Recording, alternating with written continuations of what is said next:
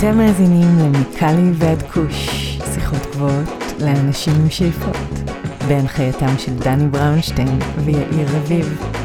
הנה, הנה זה מגיע.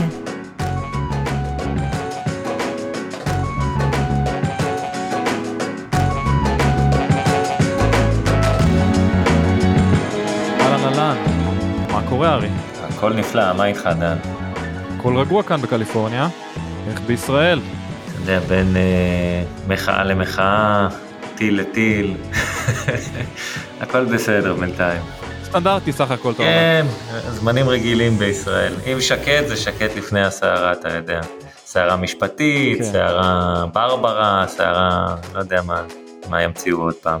אז היום יש לנו פרק מאוד מאוד מאוד מעניין עם בחור בשם מייקל בקס ומייקל הוא אחת הדמויות המוכרות פה בתעשיית הקנאביס בקליפורניה אם זה בגלל הספר שהוא כתב בשם קנאביס פארמסי או אם זה בגלל החברה שלו שנקראת פרפקט. אז uh, עם מייקל דיברנו על הרבה מאוד נושאים שקשורים גם לספר גם לחברה שלו גם לעתיד התעשייה ועוד המון המון נושאים מרתקים אז אני מציע שנעבור לפרק ונקשקש קצת אחרי מה אתה אומר? Let's give Michael a go. אוקיי, אז זהו מייקל בקס. Michael Backes, good morning. How are you doing? Very well, thank you.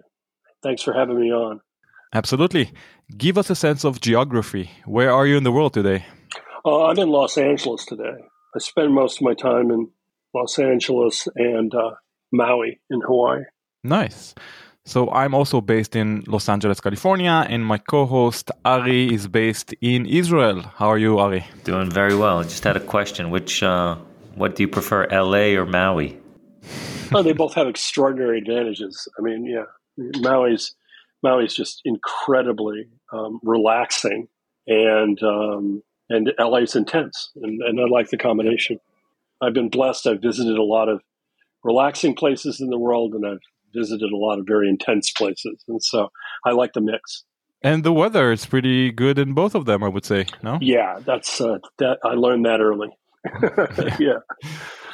So before we delve in this interview, tell us about your background and the reasons that led you into the cannabis space. Sure. In college, I was the son of a, a college professor and um, uh, kind of raised in academic world and uh, studied biology and literature in college in the Midwest, and then came out to California ostensibly to go to law school. But I ended up working in the film business for a very, very long time, and enjoyed it very much, and got to work on lots of cool movies and Doing um, what exactly? mainly writing and visual effects. I did both, Nice. and um, and then uh, I got into can- cannabis because um, I had a kind of migraine headache that didn't respond to conventional medication, and in fact put me at risk if I took it. And my neurologist recommended that I try cannabis to help with headaches, and um, and I hadn't really used cannabis since college, and um, I was a little suspicious of it. But when I tried it, it worked. It reduced the frequency of the headaches, and um, I started to ask, well, how does it work? And nobody could answer the question. It's like it seemed like a relatively simple question. How does this work? And uh, nobody can answer the question. And I just, I had been doing one of the things I did in the film business for a long time was I did a lot of research. I did kind of I'd work on projects that required a lot of background research, and um, so I just dove into cannabis and got really, really interested in and read all these great papers by, you know, Ethan Russo and uh, Vincenzo DiMarzo and Raphael Mechoulam and um, and just got really in, into the science of cannabis and and it just became like a hobby for me to try to like match up medical cannabis in California and what was available to the existing science just so I could get more predictable effects.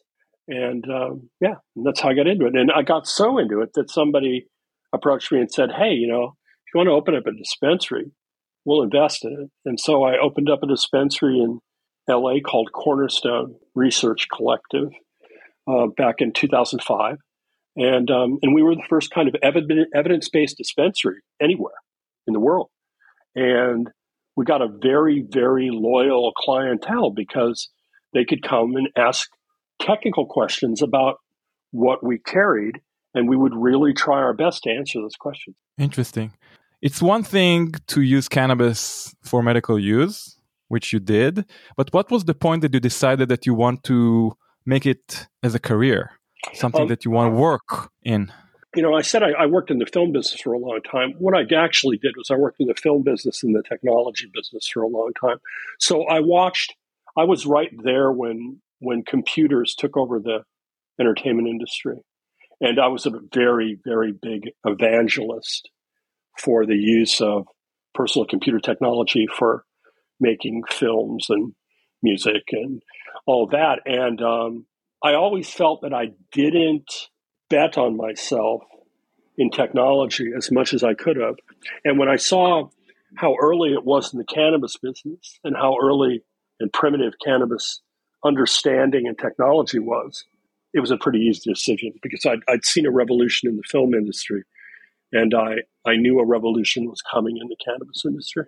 Got it. How, how long ago was that um, when you went to that doctor, to that uh, neurologist, when told you to, uh, to try 2003. cannabis? 2003. 2003.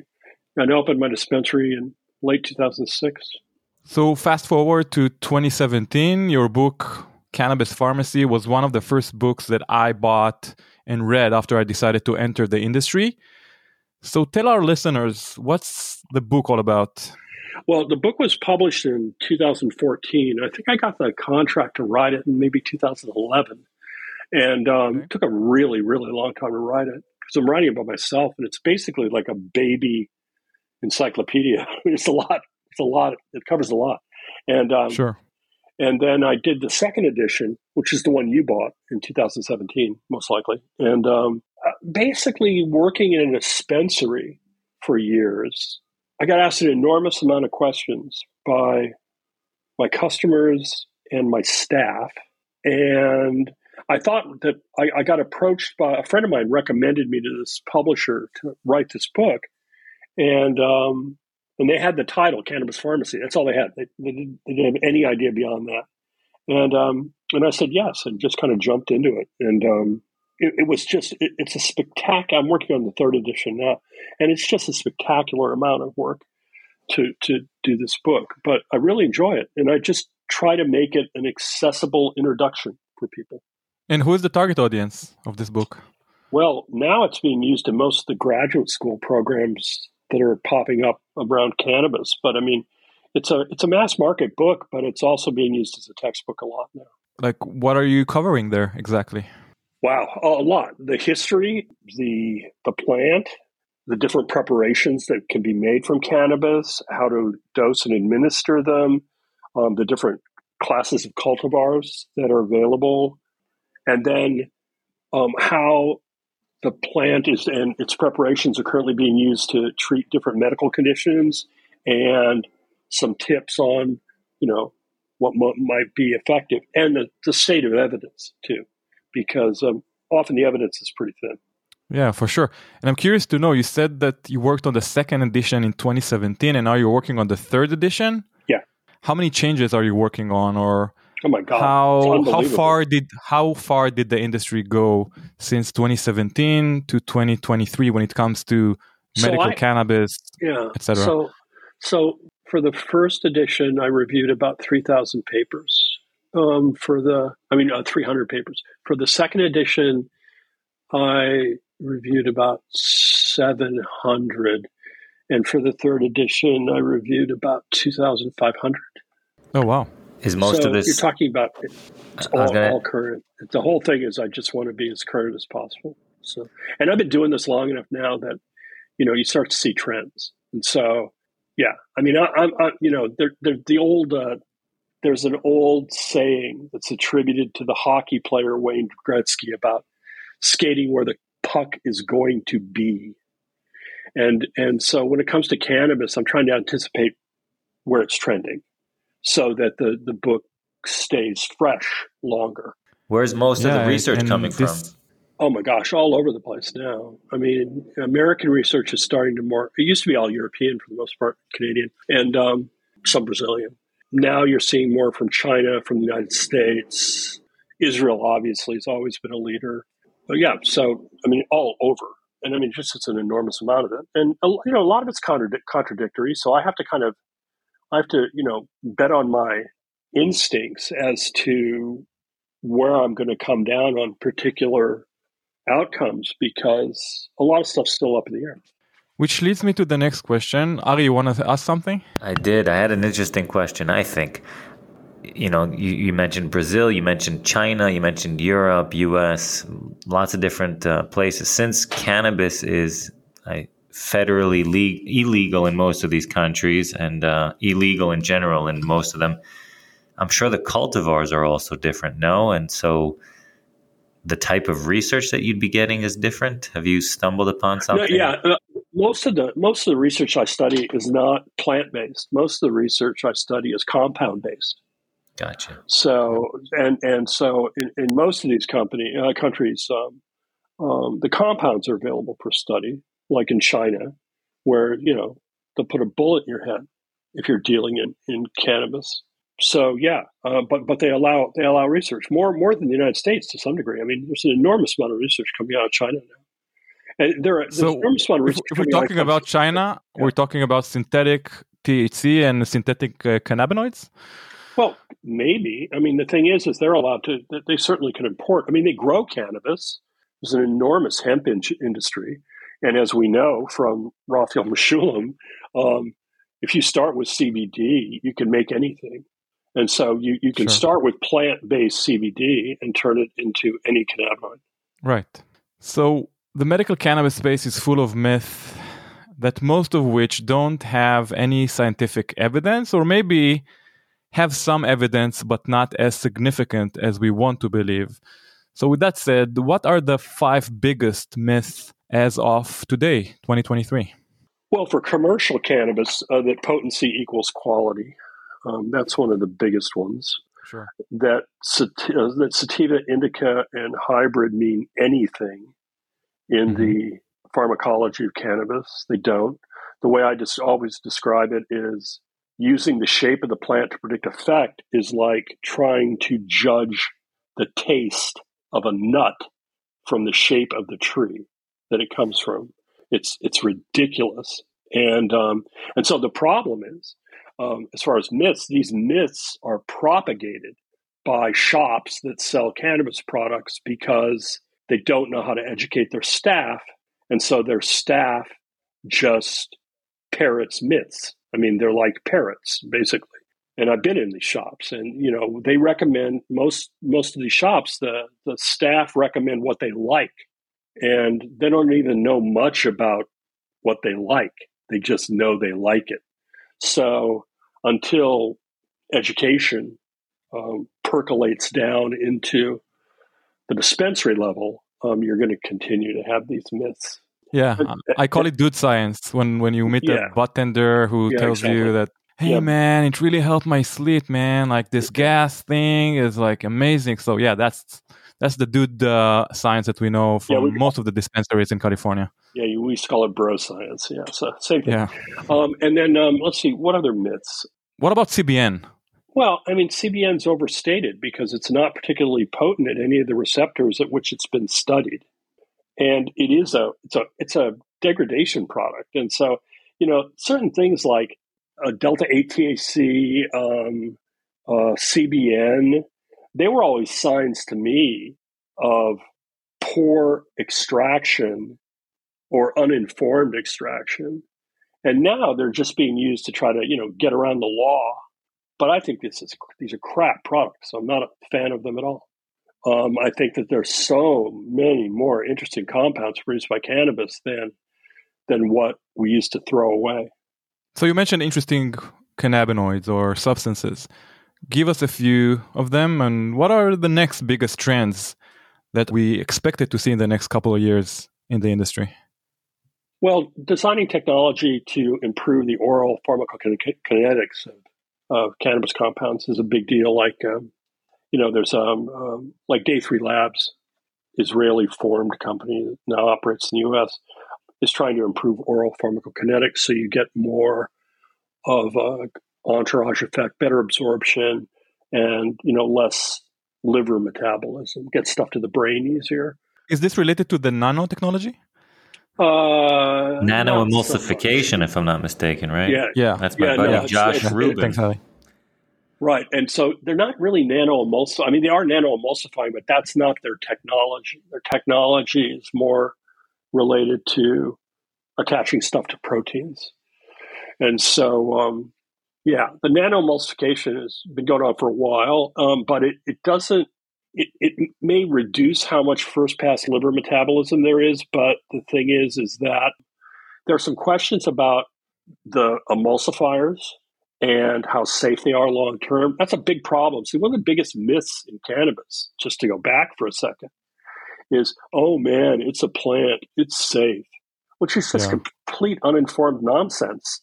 All plants, all plants have downsides and upsides, and cannabis sure. has lots of upsides, but it definitely has some downsides too. I mean, the thing is, is that number one, I mean, I think to some degree, cannabis is super easy to abuse because you don't notice the side effects, except for the fact that it takes you a long time to learn Spanish uh, because it's it, impacted your ability to learn. Sure.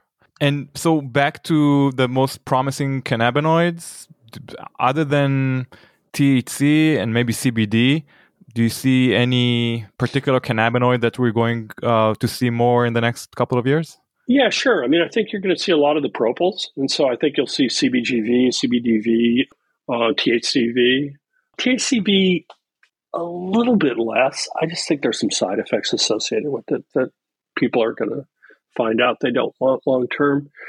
But yeah, I mean, I think some of these propyl cannabinoids are really interesting. But so the, see, the problem is is that the cannabis cultivars that are currently be gro- being grown in the United States and Israel and Europe, they're, they're basically all the same thing.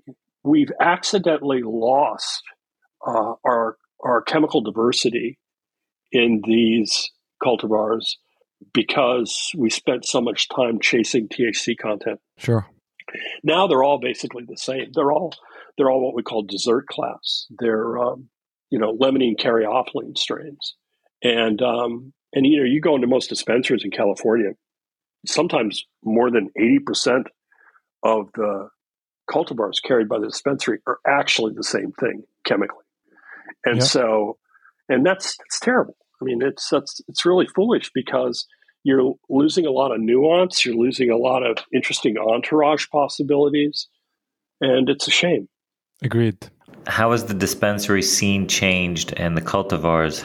Can you just explain how they've changed since you started uh, consuming cannabis and what the effects were then to what we've come to now? We're talking about almost. Well, yeah, uh, I mean, I, I, came in at the beginning of the Kush revolution, which was um, limonene, caryophyllene, myrcene um, varieties, and they were they they were super popular.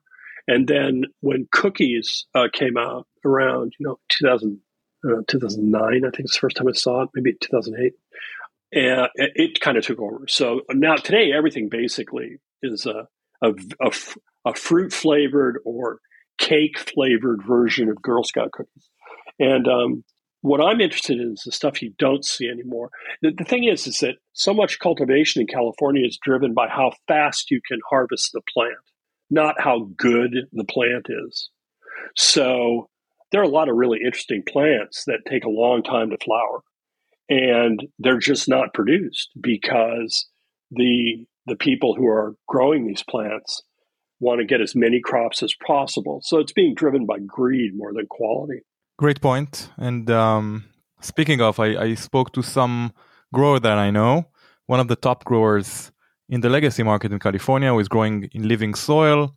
And his answer was uh, kind of similar to yours Many of his cultivars are gas or dessert uh, strains as we know it. I asked him, what about Jack Herer, one of my favorite cultivars? And he said, too long to grow. So in terms of, you know, the now, numbers, you're absolutely right.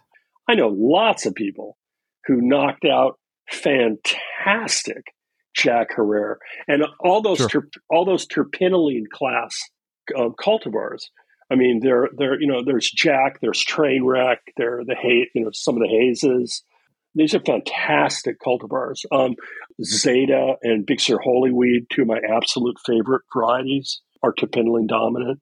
And yeah, they take a little bit longer to flower and they taste unbelievable. And they have that kind of diamond clear effect. And um, yeah, they're sorely missed. I wish there were more of them. Absolutely. So our discussion is leaning towards the adult use or recreational side of cannabis rather than the medical side. I think like a great moment to shift and talk about perfect. So if you can explain what's perfect on a high level and what type of problem or problems are you trying to solve essentially? Well, we're basically trying to, we're, we're taking one approach to counter the lack of diversity in cannabis cultivars that are available to consumers. So the basic idea of um, perfect is we don't grow it, we blend it. Uh, we blend from what, what is currently grown. And we extract, we blend into flower. And what we end up with is a blended flower product that's infused, but it's infused with entourages that are hard to breed or currently aren't being cultivated uh, in quantity. And so, you know, one of our one of our most popular varieties is called um, one of our blends is called Happy Camper, and it's kind of a mood elevating variety, and um, terpinolene dominant with some limonene in there. And um, what's nice about it is it's got a very very consistent effect, and we actually blend it to a specification so it doesn't vary. You know, the thing I used to say about cannabis is the worst thing that can happen to you at a dispensary is you fell in love with a flower because the chances are good you'd never see it again. Sure. And uh, and so what we try to do is we try to avoid that by saying, okay, here's the specification for our product. It's going to have um, you know this amount of THC, this amount of minor cannabinoids, and this terpene entourage and it's not going to vary. And we're going to do our best to help the product stay stable over time. Stable, you mean on the shelf for a yeah. longer period of time? Yeah. And how are you doing it exactly? Um, we're just we're, we're leveraging some of the um, the chemistry of the plant itself to help protect these compounds like the plant does. So, uh, without getting into specifics, we've got a patent on how we do it. Nice. So just to get it straight, we're talking about a blend or a mix of a few strains or only yes. one yeah, a few strains and then and then how many uh, strains do you have in happy camper for instance oh, there's usually two but there's also usually three different extracts from different plants so what we're doing is the, the you know i came out of a, a my job before perfect was working with a large breeding program and um, in California. And the thing is, is that breeding is fantastic, but it's so slow. And I can blend something in a week that take me three years to breed. Very good point. Do you source your cultivars or your strains from the same cultivators over and over again, or do you have different sources? Typically, I mean, it just depends. I mean, there's a lot of drift within cultivation. So somebody who was great a year ago may not be quite as good today for a variety of reasons. These days, mainly economic, and um, and so we have to be a little flexible on that. But we really know what we're looking for, so it's typically not that hard to find it. We can we can ask very specifically, like we're looking for this, this, this, and this, and and then regardless of what they tell us, we'll take what they give us and run over to SC Labs, which we've been working with since they opened, and um, and get it tested just to make sure that that it's what we want. And what's the form factor? Like, how do you purchase your product? Is it pre-rolled? Is it in a oh, jar? No, no, no, oh, I mean, how do we sell our product? We, yeah. we provide our product. We, we've provided our product in jars as as ground infused flower, um, and um, that's made from whole buds that we've milled and infused, and then uh, and then we've made pre rolls, small pre rolls as well. So we've done both. Got it. I would only assume because we had, I think, uh, one of the founders of El Blunto a few weeks ago. He mentioned that they're keeping the flowers intact. so not grounded. You're taking uh, an opposite approach. You're grinding up your flowers. Nonetheless, you're you're adding some infusion to it, right? Yeah, but I mean, El Blunto says that if you open up their blunts, that the buds are intact and the and the blunt. I, I, I would be very suspicious of that because I mean, you- they're, yeah. they're just small buds. They're not like the original huge buds that we're talking about, but they're basically hand broken into right the kanagar, Right. but they're not grinded. Right and, and the reason is and the reason is is they're trying to reduce their terpene loss. So the thing is by keeping the gland heads of the trichomes intact um, Exactly. when they break it up um, they lose less. They still lose a lot. Um, we get around that by infusing. So what we do is we test the plants that we're working with in the field for their terpene titers and then we blend back to that. So we'll use extracts then to to get back to the uh, to high terpene extract to get back to those original levels of terpenes found in the living plant. We don't exceed it. Um, I think that that potentially raises risks when you start to jack your terpene content. I've known a lot of people who are dabbers who stopped when their lungs started bleeding. Interesting. If I compare your products to flowers, you know, when you put flowers on the shelf, after three or four months or even less, they start to degrade and Yeah. lose some of the terpenes and even cannabinoids. With your products, how long can they stay quote unquote fresh on Well, the we- shelves? So we did a we did a shelf stability test. We do it all the time, but we did a long term one. We did eleven months, and so we had some jars um, that we set aside, untouched, room temperature, reasonable room temperature, like you know, high sixties, early seventies, for eleven months, and we didn't lose much in the way of monoterpene content at all, which is what you would normally lose in sixty days. So yeah, we're pretty good at it. Nice. And what type of infusion do you use? Is it uh, live resin or rosin, etc.? Yeah, we don't use rosin typically. I mean, rosin's great, but geez, you know, it's not very efficient. You Sure. know, rosin's great if you, yeah, rosin. It's funny. It's um, I mean, rosin is an incredible product, but from a commercial standpoint, it's it's just kind of wasteful. So I like um, I like high high terpene extracts, and um, typically hydrocarbon extract and high terpene extracts um, that we've mi- mined the diamonds from. And then what we do is we ground that THCA and we dress our flower with the high terpene extract from the fresh frozen that we've extracted and um, the diamonds that we grew out of that extract. And so, um, yeah, and it- it's worked out really well for us. And what's the average potency of uh, your products? Eh, 30s. Okay. Yeah, I mean, we so can. not we- too high. Although they're infused, they're not that high. No, I mean the thing is, is that is that I, I don't want to have our product be a barrier to people who don't use cannabis. There are a lot of people. I mean, the problem is cannabis has a terrible time keeping their customer base. Like seventy percent of Americans have tried cannabis, and only twenty percent use it. And the reason is is that it's too strong for most people, and they eventually put it aside, as opposed to alcohol.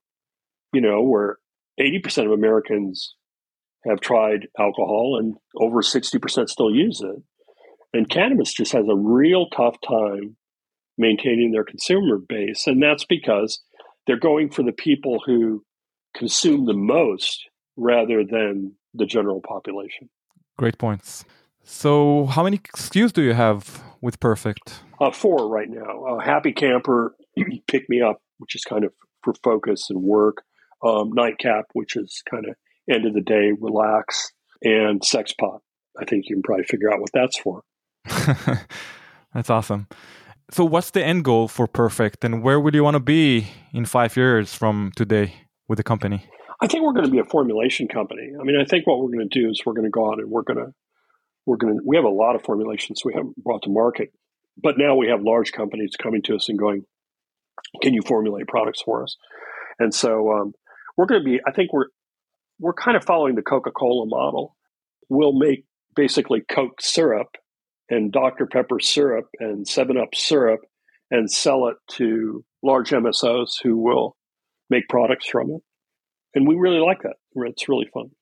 I wanted to ask if uh, how many other companies in California or in the U.S. Um, do the same thing in terms of the blending of uh, different flowers like you guys are doing.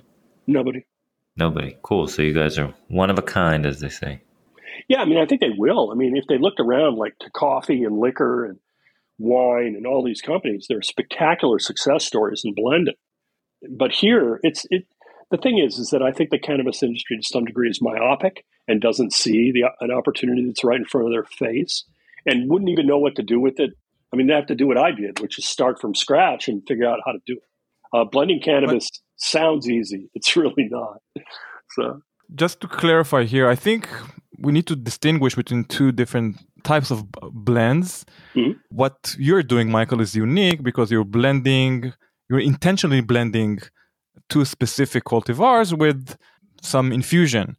There are some other blends in the Californian market, but they're probably not intentional blends like yours. For instance, Lowell Farms have a pre roll and they blend in some of their pre rolls two or three different cultivars. Well, sure, uh, sure, because they're often, it, often is it extend, by, uh, yeah, yeah, Does it extend their shelf life? Probably not. No. Or definitely not.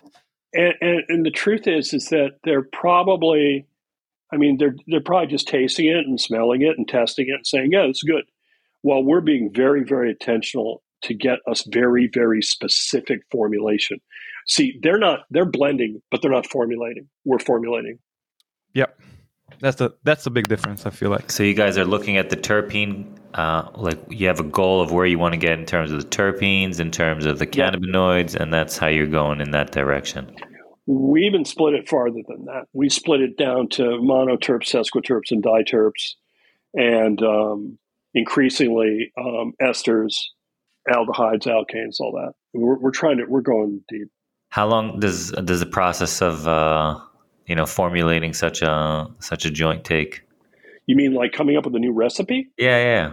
Oh, it could be a really long time. I mean, sometimes it's pretty fast because we, we know what we're going for. Like currently, we're, we're messing around with bringing back some legacy cultivars that are no longer grown.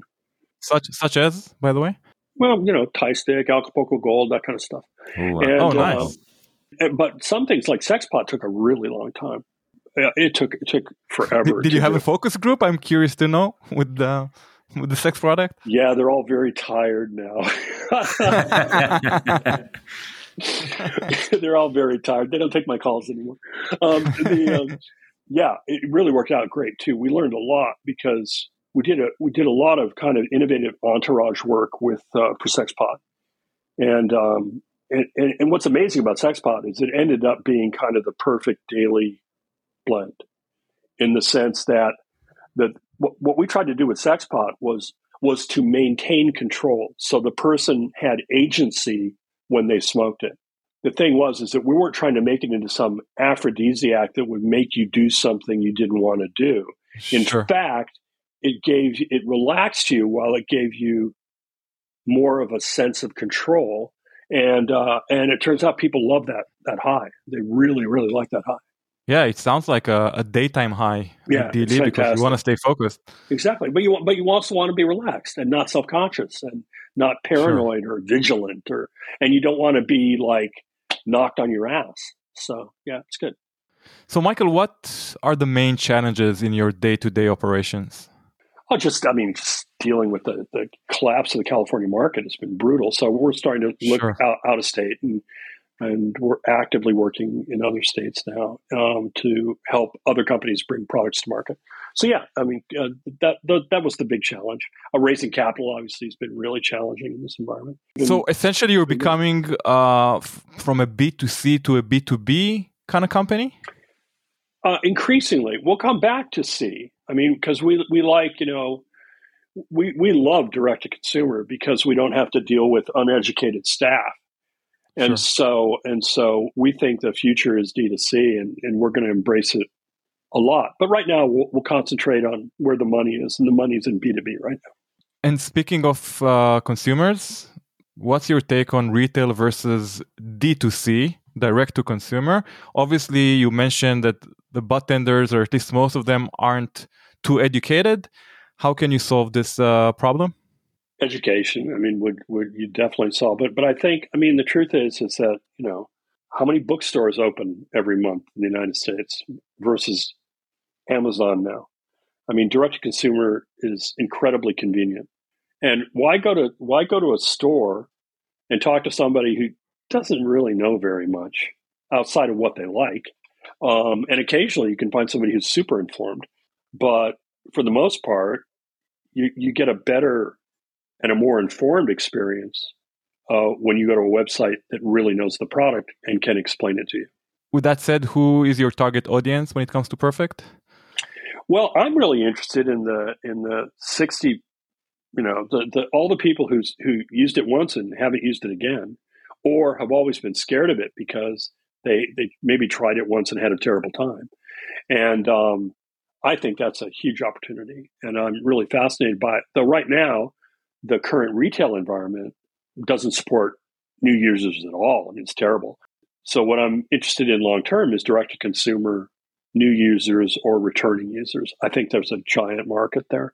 And I'm not I'm not I'm not ignoring the people who really like to get high today um, or use it medicinally today.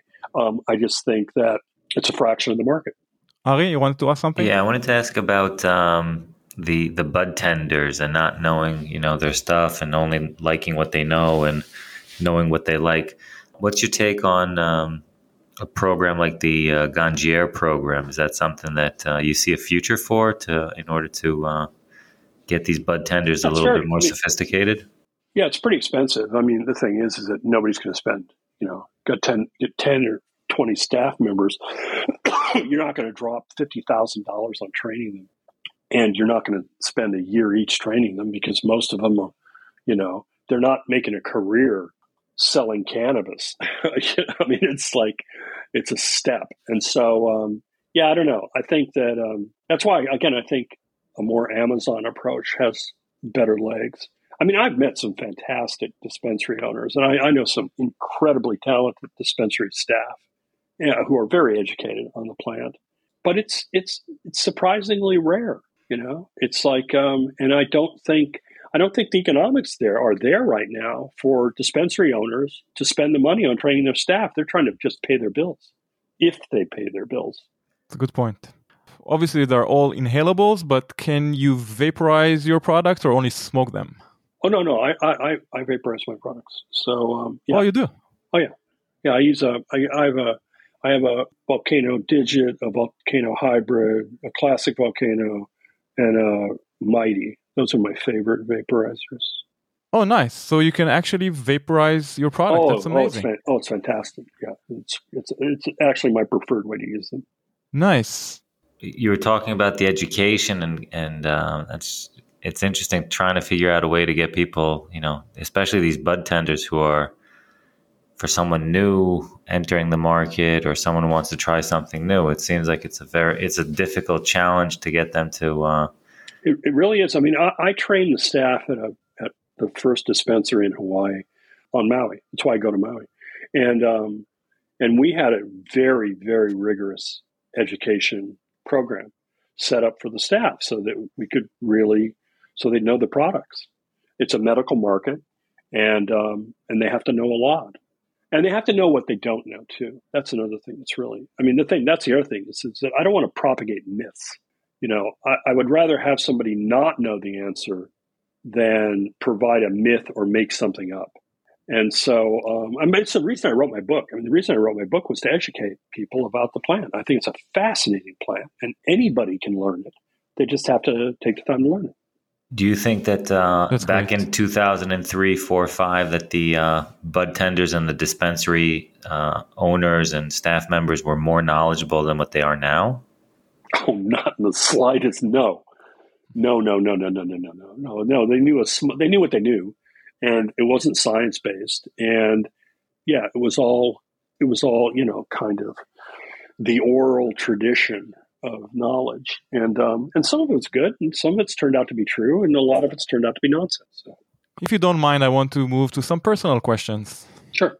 So, how do you consume your cannabis? I think we know that you like to vaporize it.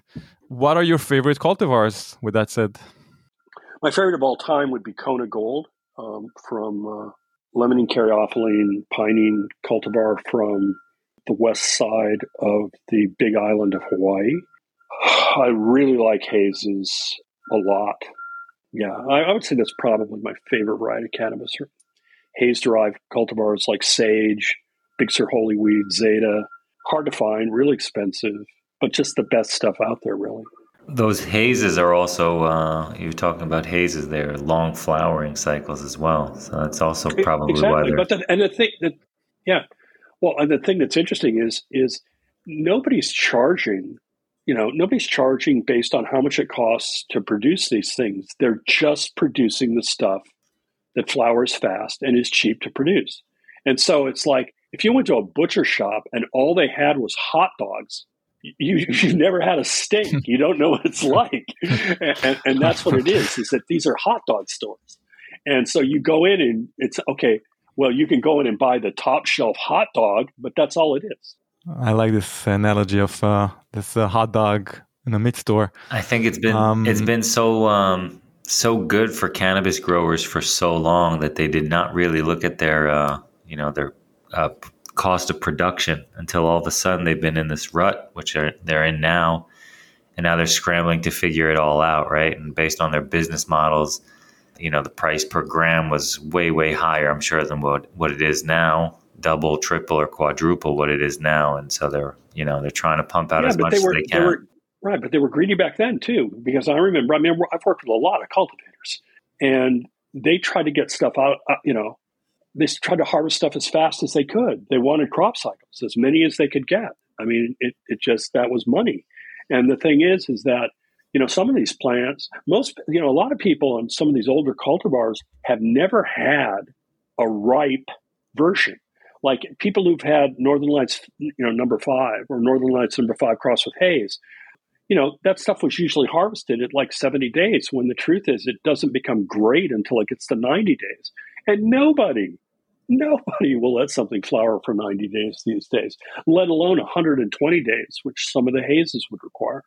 Yeah, it's a whole, uh, yeah, you you got only two cycles that way. Right. But the thing is, is that you should charge accordingly. That stuff should be $100 an eighth all right? Because it takes a lot of time to make it and that makes sense. And the, for the people who know how good the effect is they'll pay it. I agree. That's a great point. Not to mention that curing also should and can affect the final price. Oh absolutely. Absolutely. But you know curing see that's something that's changed a lot. I think our understanding of curing has changed a lot since when i got into this you know 15 years ago where it's all about you know long cure and stuff like that. It's not it's not how long you cure; it's how well you cure. And the thing is, is that there are reasonably fast cures that are excellent. There are also fast cures that'll absolutely ruin your crop, but there's a balance, and that and that's understood. And you can, if you work with a lab, you can really learn how to cure. If you're just doing it yourself, you might learn and and it's likely you will over time, but you'll you waste a lot of time. I mean, if you work with the lab, you can get it down pretty fast. But I mean, from all the cannabis companies that you know in California, how many of them are actually curing and doing a good job in this regard? You know, maybe five or six. no, no, I mean it's probably more than that. but I mean, the ones you know, it's funny. I mean, I, I worked with the Emerald Cup last year, and um, and I got to see a lot of the flower that's being cultivated around California. And I got to say, you know, a lot of the entries were spectacularly well cured. Like sure. And and they weren't they weren't necessarily lab dependent companies. Um, they were just they'd done it for a really long time and they knew what was great and they knew how to get it there and uh, and maintain it. And um, yeah, and so it, it, the knowledge is out there, but uh, I think a lab can improve it. Sure. Well, we'll have to dedicate an episode to curing. I feel like it's a very interesting topic. We got to find uh, if you have any recommendations on who the top curers are. It'd be interesting. Uh, I mean, email it over you know, or let us yeah. know now. We, will try and reach out to them. Yeah, yeah. I mean, you know, there there are farms like Green Shock is an incredible farm. Ridgeline's an incredible farm. There's a lot of them. I mean, there's a lot of really great cultivators out there. Green Shock's great because they do really unusual terpene entourages, so you can get you know, um, an Ocimene variety or you know, you can get terpinolene and you can get stuff that's a little bit rarer from them. And um, yeah, I have a lot of I have so, a lot, lot, of favorite companies in the space. so yeah, so, that leads me to the next question. Actually, what are other players do you appreciate in the industry, whether it's in the U.S. or abroad? Um, well, actually, two of my favorite companies right now are Israel-based. Uh, Eybna, the terpene company, they're brilliant. Sure. I really love working with them. And yeah, um, we we had Nadav on the show. Yeah, I think he was uh, one of the first episodes. Yeah, he's fantastic. And then um, uh, Day Three Labs, um, I think, are doing the most innovative edibles in the space right now. Um, that's Josh Rubin and his group. Those are definitely day, day, Three Labs. Uh-huh. What exactly are they doing? If you can they're doing, elaborate, they're doing these protein-based edibles that avoid liver oh. liver metabolism. Yeah, they're, oh, nice. they're just they're really fantastic. Are and, they uh, available in the Californian market? Oh, uh, yeah, Colorado, if I'm not mistaken, now. right? Yeah, they're in Colorado. Yeah, yeah, they're in Colorado, but they're just coming into California now. Um, nice. Yeah, they're really good. I really like them. And um, uh, let's see, who else do I like? Uh, Molecular Farms, uh, the breeder I used to work with, are super science based. They won like 13 Emerald Cups. And um, uh, Napro Labs, uh, which is the, or Napro Research, which is the company that supports molecular on the chemistry side. Um, really, really good company.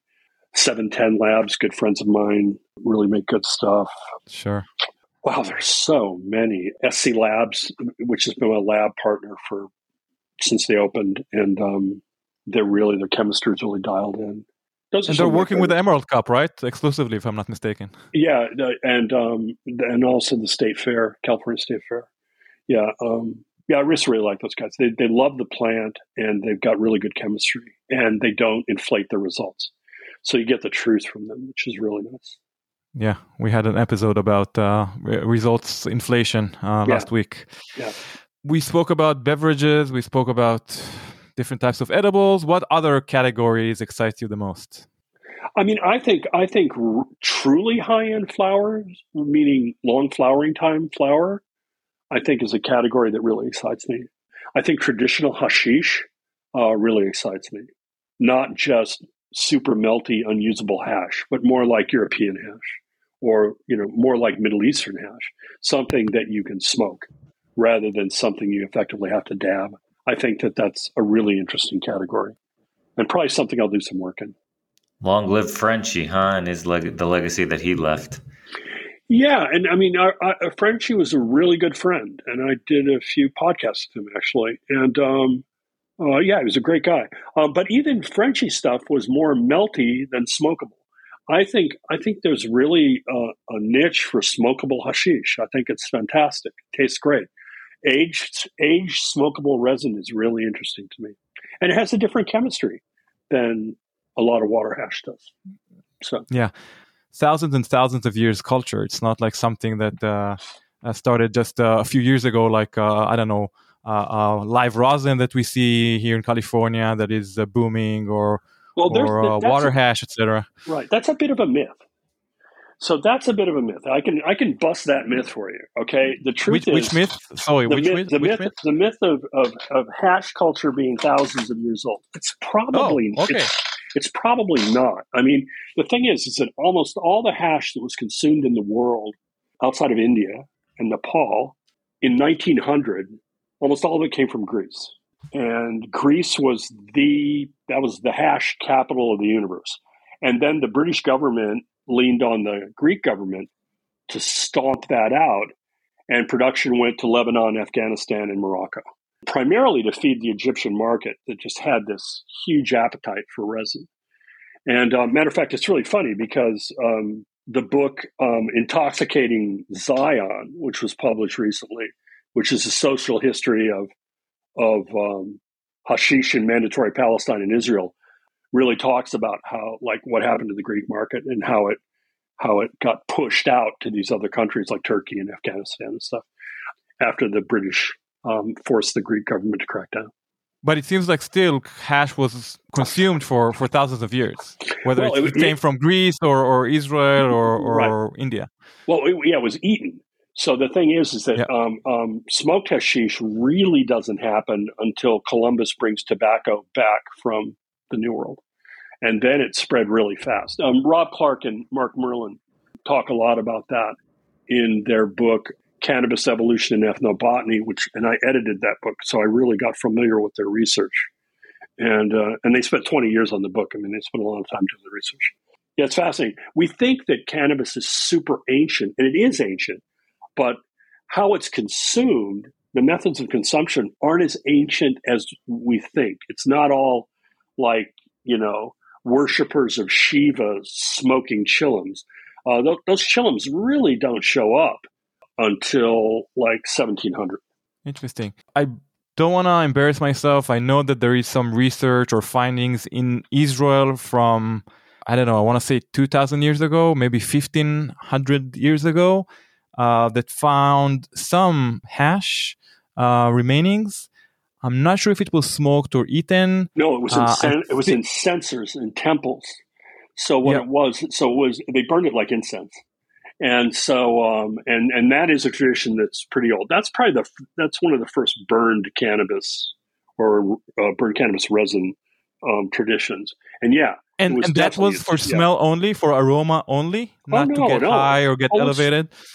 oh, it would it would elevate you in a space. Yeah, and um, yeah, so it was, but it wasn't it wasn't people just leaning like it wasn't people hotboxing. They were going into tents and inhaling it like the Scythians were supposedly, um, you know, two thousand years ago.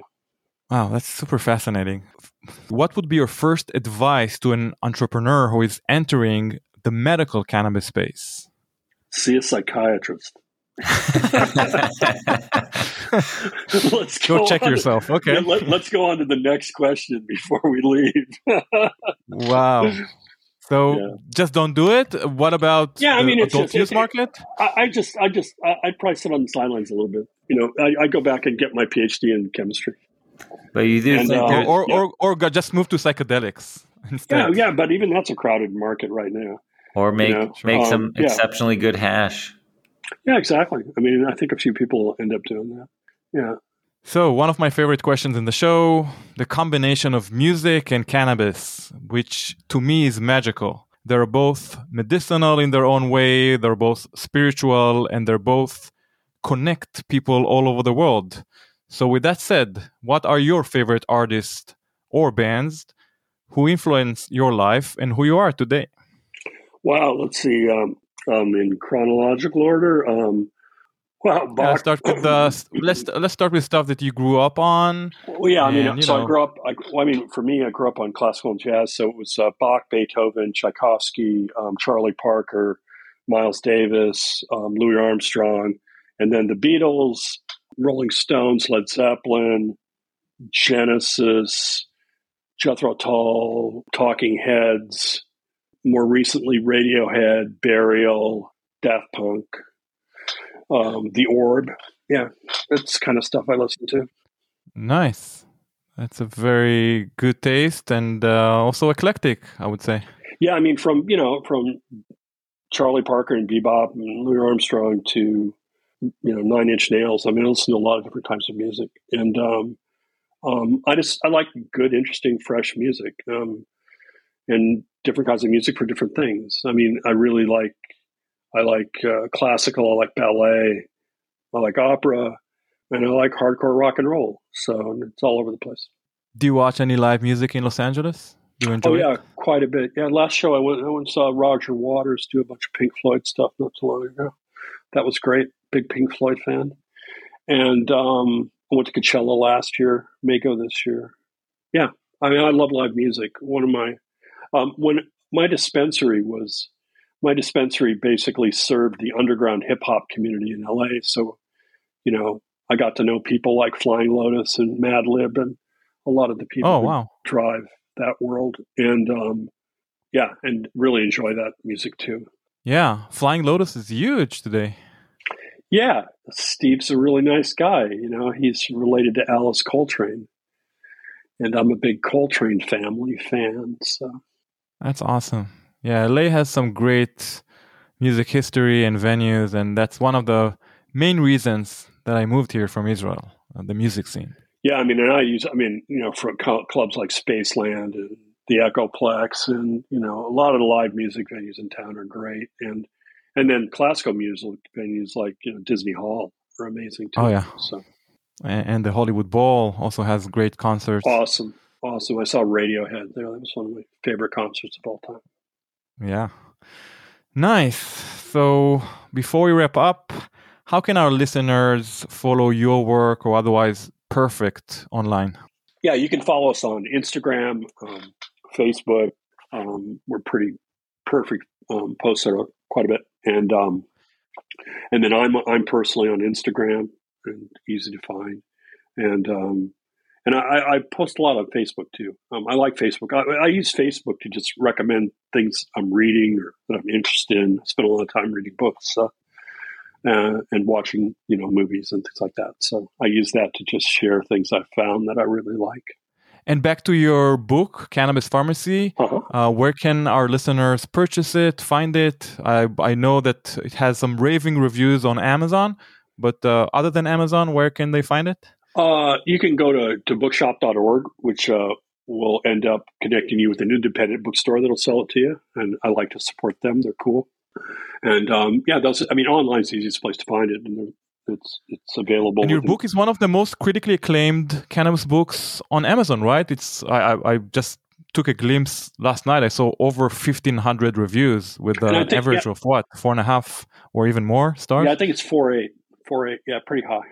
Yeah, almost five. That's amazing, man. Congratulations. This is Yeah, really I just I mean, nice. it was a, it was a labor of love. It's really, really, really fun to write the book. It's really hard to write the book, but it's fun to see the finished product. And you know, it's like it's like childbirth. You know, when you do another edition, you like forget the pain of labor, and then you just look at the finished product and go, "Oh, that was worth it." so, and speaking of edition, when can we expect to see the third edition? uh, well, probably twenty four. Yeah, maybe late twenty four, like autumn twenty four. Yeah, it's a it's an enormous amount of work. It's a major revision. We're gonna totally revise it. We're gonna put less emphasis on on cannabis cultivar strains and more on their terpene and cannabinoid classes, um, so that uh, it'll be less about you know which flavor of rainbow ice cream cake and more about what constitutes a you know a limonene caryophyllene cultivar and what to look for and what is quality in those particular varieties. And um, yeah and more on extraction a lot more on extraction so Michael, I had a question Exciting. about the second and third editions. Instead of um, like, why don't you just you know cannabis pharmacy two or three or what? If you know the content, I'm sure is changing in the book, but do you have enough content for a new book?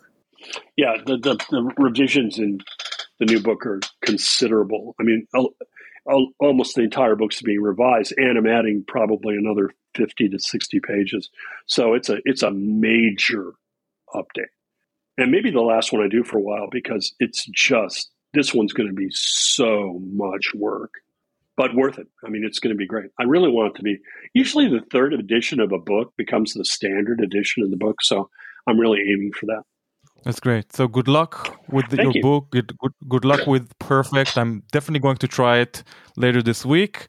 And I wish you also luck in your personal life and consume more high quality music in Los Angeles. I hope to see you sometime in one of those concerts.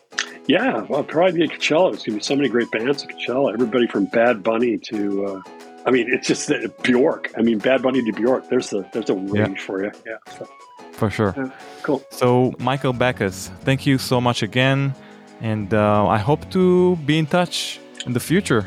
Thanks, Dan. Thanks, Ari. Really enjoyed You're being on the welcome. show. Thought the questions were great. Thanks. זה היה מייקל בקס על פרפקט, על קנאביס פארמסי, ועוד הרבה מאוד דברים מעניינים שדיברנו בפרק הזה. תשמע, אני אתחיל בזה שאני אגיד שאני די מחבב את הבחור. מבחינתי הוא סוג של גיק, גיק של קנאביס, מהסוג של הדמויות שאני מתחבר אליהם הכי הרבה בתעשייה. סוג של חנן כזה שמאוד אוהב את הצמח, חנן במובן הכי חיובי של המילה, שממש צלל אל תוך נבחי הצמח, הכימיה שלו, השימושים שלו וכולי וכולי, הגיע בכלל מתעשייה אחרת, תעשיית הקולנוע, או הבידור אם תרצה, וכתב ספ, ספר אה, די שהקדים את זמנו, מהפכני ומצליח בשם קנאביס פארמסי, בו הוא דיבר על שימושים שונים של קנאביס רפואי, כפי שאנחנו כבר מכירים היום. כמו שהוא סיפר לנו בריאיון הוא עובד על מהדורה שלישית, בכל זאת המדע מאחורי הצמח משתנה באופן מהיר ותכוף ואני חושב שהגרסה הבאה שלו כמו שהוא אמר תהיה המקיפה ביותר מאז שהוא הוציא את הספר ב-2014 כאמור אחד הספרים הכי נמכרים פה ממליץ מאוד למאזינים שלנו לרכוש אותו בגרסה הדיגיטלית שלו באמזון. האיש מרתק, הספר מרתק, המוצר עצמו מרתק למרות שטרם ניסיתי אותו. ותשמע אני מחכה להזמין אותו כבר לעוד רעיון באמת איש אה, מעניין. אין ספק שהידע שלו אדיר ונראה לי אחת הסיבות שאתה באמת מתחבר אליו אני זוכר שאני יצאתי ממך אה, כשפגשתי אותך בלב אמרתי בואנה הוא כאילו אותו ראש כמו שאתה אומר על מייקל, הבן אדם, he knows his weed, והוא גם כאילו, אתה גם באיזשהו מקום, גם מאוד מאוד uh, מתעמק בצמח, ואתה יודע, עם כל הטרפנים וכל האפקטים של זה, ו... אני מבין למה אתה מחבב את, הב... את הבן אדם הזה, אין ספק. והוא מביא מעבר לזה אני חושב בהמשך למה שאמרת הוא מביא גם אה, גישה מאוד ישירה ואמיתית לצמח אה, אם אתה זוכר הוא גם דיבר על אה, על abuse של קנאביס, כמה קל להתמכר או להיות תלוי בצמח הזה, כמה קל להשתמש בו יותר ממה שאתה צריך להשתמש בו.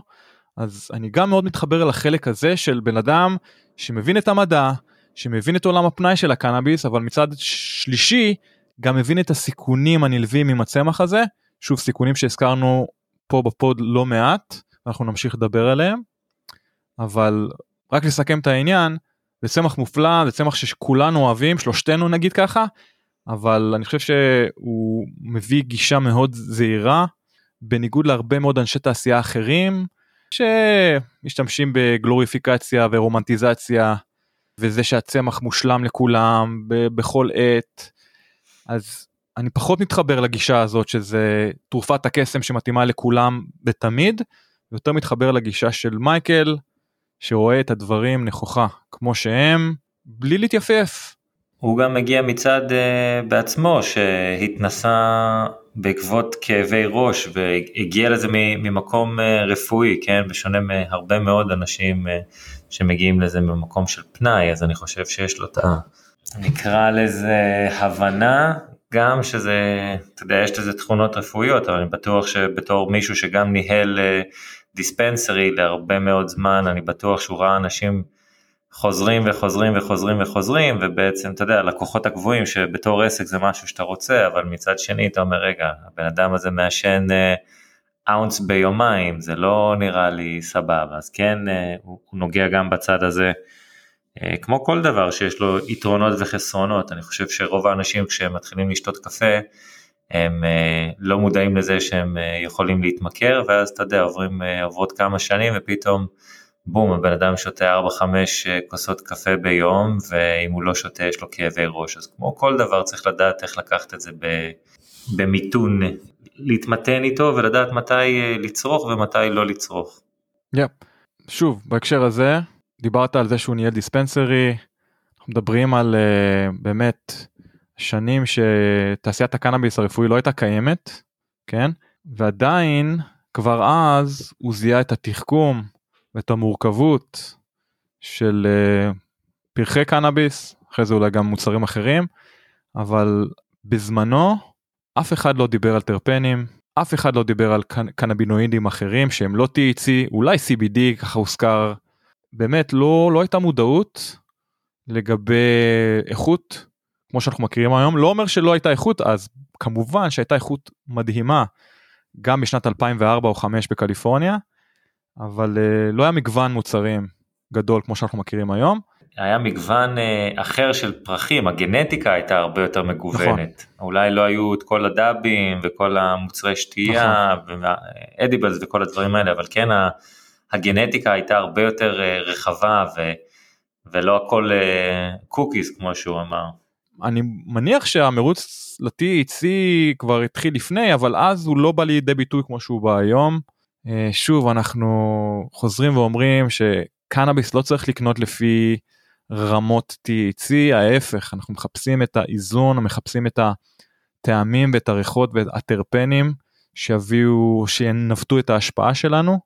דיברת על זה שיש uh, הטיות של מעבדות וכל זה, ואני אחזור לאורח שלנו שהיה לנו לפני uh, מספר פרקים לטרנט, שהעלה השבוע uh, בדיקות מעבדה ממישיגן של פרחים, שהראו 61 אחוז THC.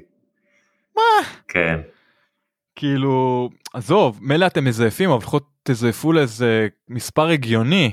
כאילו, זה כבר יצא מכל שליטה, אין פה שום היגיון, זה ברור שזה מזויף, אין שום פרח בעולם שיכול להגיע ל-61 אחוז THC, אלא אם כן הפרח נראה כמו יהלום, או כמו איזה משהו שנראה כמו רזין, ולא כמו פרח, כאילו, עם כל ה-plant matter שיש בפרח, לא יכול להיות ש-61% ממנו, או, או אפילו 50% ממנו, או אפילו 40 פלוס אחוז ממנו, יהיו pure THC. אין פה שום היגיון בדבר הזה.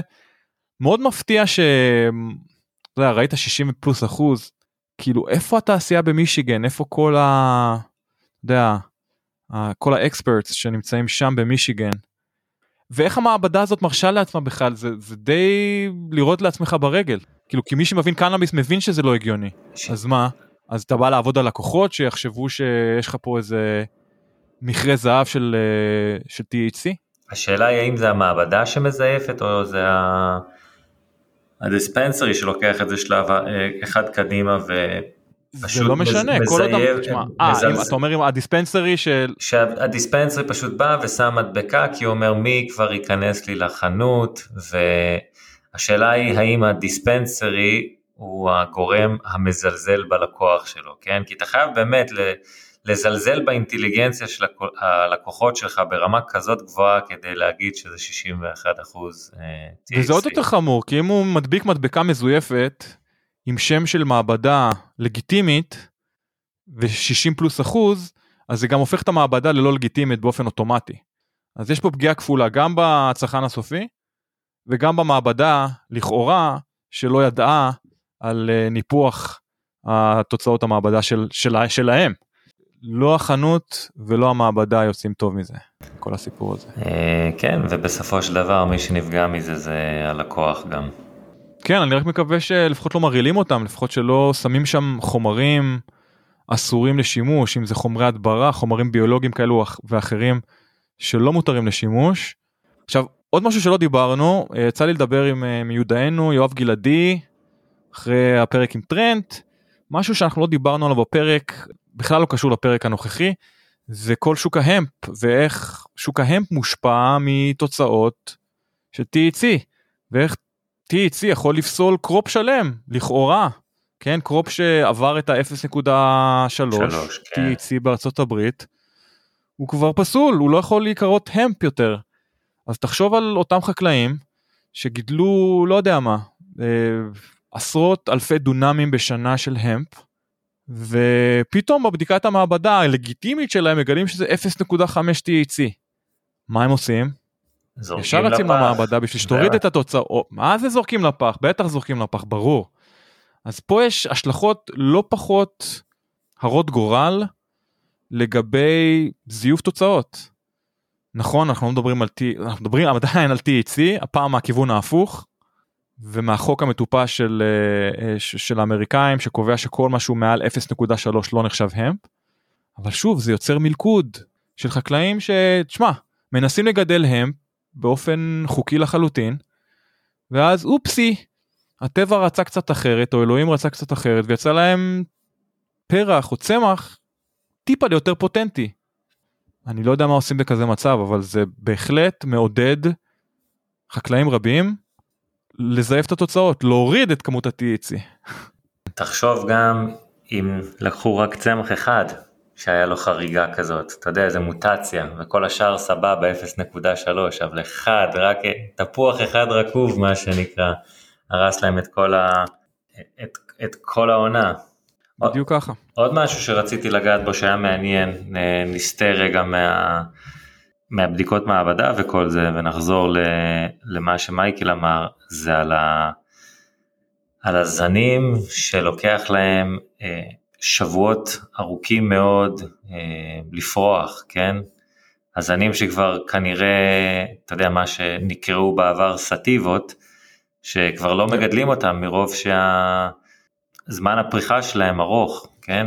18 שבועות, 20 שבועות, דברים כאלה, שזה, אתה יודע, יכול להיות כמעט חצי, חצי שנה רק אה, להפריח את הדבר הזה עד שמגיע לבשלות, ואז אה, כל הגנטיקה האיכותית הזאת הולכת לאיבוד, וזה היה מאוד מעניין לשמוע את זה, שבסופו של דבר, אתה יודע, הרבה מהחוות האלה, ברור שהן מונעות מכסף, כן, זה משהו בסדר, כי זה העסק, אבל uh, אתה מנסה לפמפם כמה שאתה יכול זנים שהם בעלי uh, חיי uh, תפרחת, אתה יודע, uh, uh, קצרה מאוד, כדי להגיע ליבול הזה כמה שיותר מהר, ועל הדרך אתה באמת מאבד המון המון גנטיקות איכותיות מאוד. Uh, אז זה היה איזה משהו מעניין שהוא דיבר עליו. וכן נזכרתי. לגמרי, אתה מאבד הרבה טעמים גם בדרך. נכון. אה, דיברנו על ג'ק הרר בהקשר הזה, על אה, כל ההייזים. טרפן אה, יחסית נדיר בשם אוסמין, אוסמין באנגלית. ההייזים למיניהם, ההייזים וג'ק הרר עם טרפינולין. טרפינולין. אולי מש, משם הגיע גם השם טרפס או טרפנים. טרפינולין זה אותו טרפן דומיננטי שנמצא בג'ק הרר.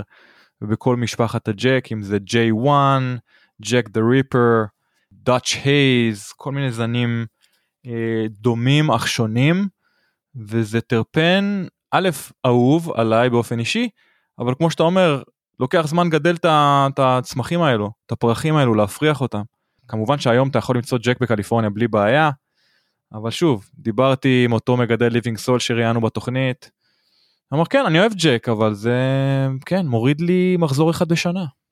אז uh, בדיוק מה שאתה אומר אותם טרפנים אקזוטיים נדירים טעימים לרוב לאט לאט נעלמים מהגנטיקות הנמכרות בצפון אמריקה בעיקר בצפון אמריקה כי אנחנו כן רואים דווקא טרנדים שונים בספרד ובאירופה אה, אפשר לדבר גם על מרוקו בהקשר הזה אבל כאן בצפון אמריקה האמריקאים מתים על מרסין, מתים על uh, כל מה שקשור בגז ובדיזרט סטריינס, הזכרנו את הג'לאטו, וודינג קק וכולי וכולי. וכן, 80% מהזנים שאתה רואה בחנויות קשורים בצורה כזו או אחרת לגנטיקות האלו. גנטיקות של uh, OG קוש או גנטיקות של ג'לאטו ג'לאטו אגב זה גנטיקה די מפוארת פה בעשר שנים האחרונות שיוצרה על ידי מריו שרבינסקי מחברת שרבינסקי שאולי גם אותו נביא לתוכנית מתישהו. וכמו שהוא אמר ברעיון אין בעיה לוקח יותר זמן לגדל אותם להפריח אותם אוקיי תגבו עליהם קצת יותר כסף. זה היה קטע מעניין. אוקיי, יין כן. יין שיושן יין שיושן 12 אה, חודשים ולא שלושה חודשים בחביות יעלה לרוב יותר כסף כי מה לעשות היה תהליך ישון שהשקיעו בו. אז גם בקנאביס, אם זה בתהליך הישון או אם זה בתהליך ההפרחה, לוקח יותר זמן, מדובר בגידול יותר מאתגר, תקבו יותר כסף. בסוף יהיה גם מי שיקנה אותו, אני מאמין. זה, זאת כבר שאלה מעניינת, כן, האם על ידי, אה, אהבתי את הנקודה הזאת שהוא העלה, כן, שתצטרך לגבות על זה יותר כסף, כי זה באמת, כאילו השקעת יותר בצמח הזה יותר זמן, וכמובן שגם את הצמח שיש לו חיים אה, חיי uh, פריחה יותר ארוכים, אתה גם תצטרך להשקיע בו יותר גם זמן, גם תאורה, אם אתה באינדור אז כמובן יותר תאורת לד או HPS או לא משנה מה, וגם uh, דשנים כמובן.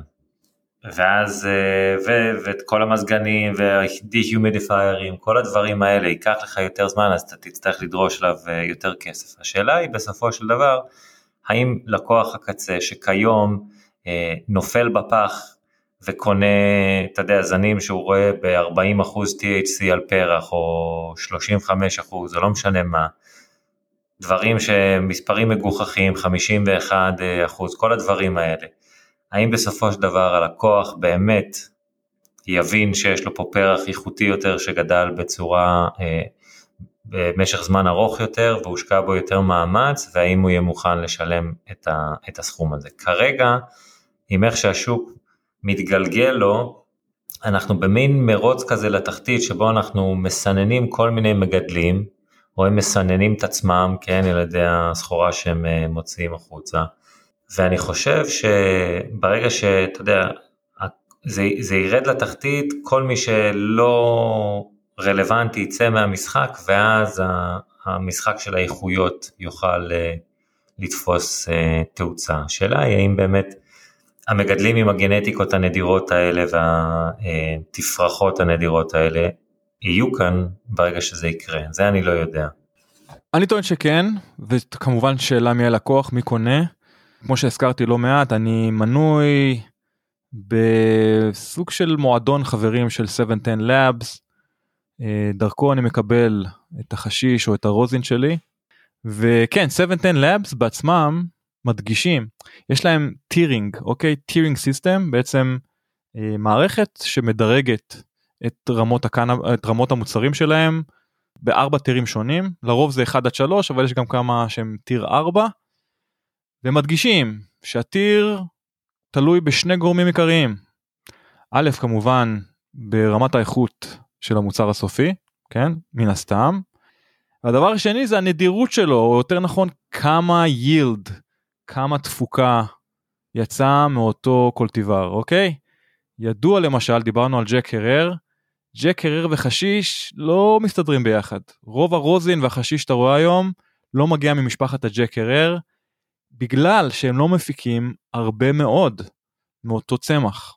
לא מצליחים להפיק הרבה מאוד חשיש ורוזין מג'ק. מדובר בין אחוז וחצי לשניים, בעוד שזנים כמו קוקיז ו-OG's ו-GMO, גרלי קוקיז אם תרצה, ואפילו זנים, אפילו הייזים למיניהם, בניגוד לג'ק, מצליחים להביא תפוקה של בין 5 ל-7 אחוז.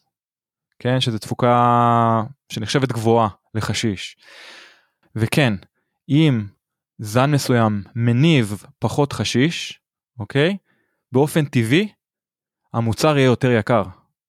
זהו, נראה לי שדי אה, הארכנו. רגע, בוא בוא עוד משהו הפרק אחד. הפרק מאוד עוד, מעניין. עוד משהו אחד מעניין שאני כן רוצה כן. לדבר עליו, ולא לא נתנו על זה דגש כן. בכלל. הרעיון של לקחת כמה זנים ולשלב אותם ביחד כדי ליצור את האפקט הרצוי עם, עם הפרחים, שבעיניי אני, אני לא מכיר עוד, אה, עוד מוצר שעושה את זה, כן? כאילו אין, אני לא מכיר אף מוצר אחר ב, בכל אה, ארצות הברית או ספרד או אמסטרדם שהייתי, או ישראל כמובן, שלוקח, אה, אתה יודע, כמה, כמה, זה, כמה גנטיקות שונות עם הרוזין, משלב אותם ביחד בשביל לקבל את האפקט אה, שהם מחפשים. פה כן יש לך את ה-happy camper, יש לך את ה-pick me up ואת ה-night cap, משהו לשינה, כך אנחנו מערבבים לך את שני אלה, זה ייתן לך לישון טוב. אתה רוצה משהו שיעיר אותך, בום, קח את הפיק מי אפ הזה, זה שני אה, גנטיקות שונות שיעוררו אותך. אתה רוצה לחייך ולצחוק וליהנות אה, עם חברים, יש לך את ההפי קאמפר, אז כל, זה, בעיניי זה משהו מגניב ביותר, ואין את זה, אתה יודע, יש, יש לך חברות ש... לוקחות את הפרחים שהם לא כל כך... מגניב ביותר אגב אם, אם, אם הם מצליחים באמת אה, לעמוד בהבטחות שלהם לכאלו השפעות. כן. שוב אני מזכיר לך חלק מזה יש, ברבה, יש בזה הרבה מאוד שיווק אנחנו מכירים חברות אחרות שעם כל מיני הגדרות של השפעות שהם החליטו וזה די אה, קשקוש אני כן יכול להגיד שמבחינה הזאת מייקל מביא זווית הרבה יותר מדעית. מהבחינה הזאת ותהיה בטוח שהם בדקו יותר מפעם אחת או יותר מקבוצת מיקוד אחת את ההשפעות של אותם בלנדים. הזכרנו ברעיון, בלנדים קיימים כבר בשוק, כן? אבל לא, לא בלנדים שאמורים להשפיע בדרך מסוימת, אוקיי? יש בלנדים בפרי-רולס, שוב, יותר מטעמי נוחות וחיסכון, חברה שאומר, אוקיי, אני צריכה לגלגל עכשיו 20 אה, אלף פרי-רולס, נשאר לי ככה וככה מאזן הזה, ככה ככה ומאזן הזה, יאללה, בוא נערבב אותם, גם ככה זה low או mid shelf, קדימה. אז יש גם די הרבה כאלה וגם חזרה למיקסים יש מיקסים ברוזין וחשיש. בעיקר ברוזין אני רואה את זה שלקחו שני זנים וערבבו אותם ביחד דיברנו על זה בפרק, אני חושב, עם, אה, עם אה, מפיקת החשיש של פאפה סלקט לשעבר, ג'יליאן, שהיא הסבירה לנו איך עושים מיקסים של רוזין וחשיש. אז זה כן קיים, אבל שוב, ברגע שעושים את המיקסים ברוזין, מנסים להגיע לטעם מסוים, האפקט הוא פחות רלוונטי מהבחינה הזאת. מה שמיוחד במוצר של מייקל, רק לסגור את המעגל הזה, זה באמת האפקטים המיוחדים, וכן, אני, בוא נגיד, אני רוצה לנסות בשביל להגיד לך אם באמת ההשפעה שהמוצר שלו, המוצרים שלו מבטיחים, באמת uh, מקיימים. נראה לי זה שהוא באמת מגיע מה... מהפן הרפואי של הסיפור, זה באמת uh, מה שיכול להיות ההבדל פה. בעוד השאר באמת, uh, כמו שאמרת, מנסים לפמפם מוצר החוצה כי יש להם עודפים, אבל פה נראה לי שהשילובים והחיפוש אחר הטרפנים המסוימים שילוו אה, וישלימו אחד את השני מהבלנדים זה מה שיוצר את ההבדל. ואני גם קורא פה את התגובות שהמוצר מקבל, יש פה 26 תגובות שכמעט כולן אה, חמישה כוכבים חוץ מאחד שנתן לו ארבעה כוכבים זה באמת נחמד וזה מה... ה-reviews פה, הביקורות, הם נותנים להם מ-weedmaps ומגנג'ה גודס, אז מכל מיני אתרים אה, שהם לא מהאתר עצמו, זה באמת מעניין. ואגב, לקשור את זה לפרק הקודם שהקלטנו עם רוי ליפסקי, אה, זה סוג של מוצר מקביל, דומה, כמובן לא זהה, של אה, בעצם מוצר שמערבב טרפנים וקנבינואידים, אבל מה שנקרא ערבוב מושכל של טרפנים וקנבינואידים, בשביל לקבל השפעה ספציפית. במקרה של מייקל זה happy camper או uh, night cap או אני לא זוכר את המוצר של הסקס אבל שוב יש גם מוצר שכביכול מיועד לבין הסדינים. מצד שני המוצר של רוי אמור להיות יותר בלנסט יותר מאוזן לתת לך בעצם את השילוב הזה של CBG עם THC ועם הטרפנים האחרים. כאמור בלנדים שנועדו למטרה ספציפית אז פה אני רואה את ההגבלה, מצד שני יש כמובן הרבה מאוד שוני, וגם מאוד אהבתי את העובדה שאת המוצר של מייקל, או את המוצרים שלו, אפשר גם להדות. לא חייבים לשרוף ולעשן אותם, כאמור הוא בעצמו מעדה את המוצרים שהוא מייצר. אז אה, זהו, זה החיבור לפרק הקודם. אני צריך להגיע לקליפורניה ולטעום את הכל. כן, יאללה, נו מה, ארי, מה קורה? מתי הביקור הבא? יש כבר משהו ב... ביומן? עדיין לא, אבל ברגע שיהיה כמובן שאני אעדכן. טוב, אז בנימה אופטימי זאת, זה היה פרק 140 עם מייקל בקס. תודה רבה ארי. תודה לך, שיהיה אחלה יום, אחלה ערב, מה שביניהם. ושנשמע חדשות טובות מישראל. בדוק. שבוע טוב לכולם.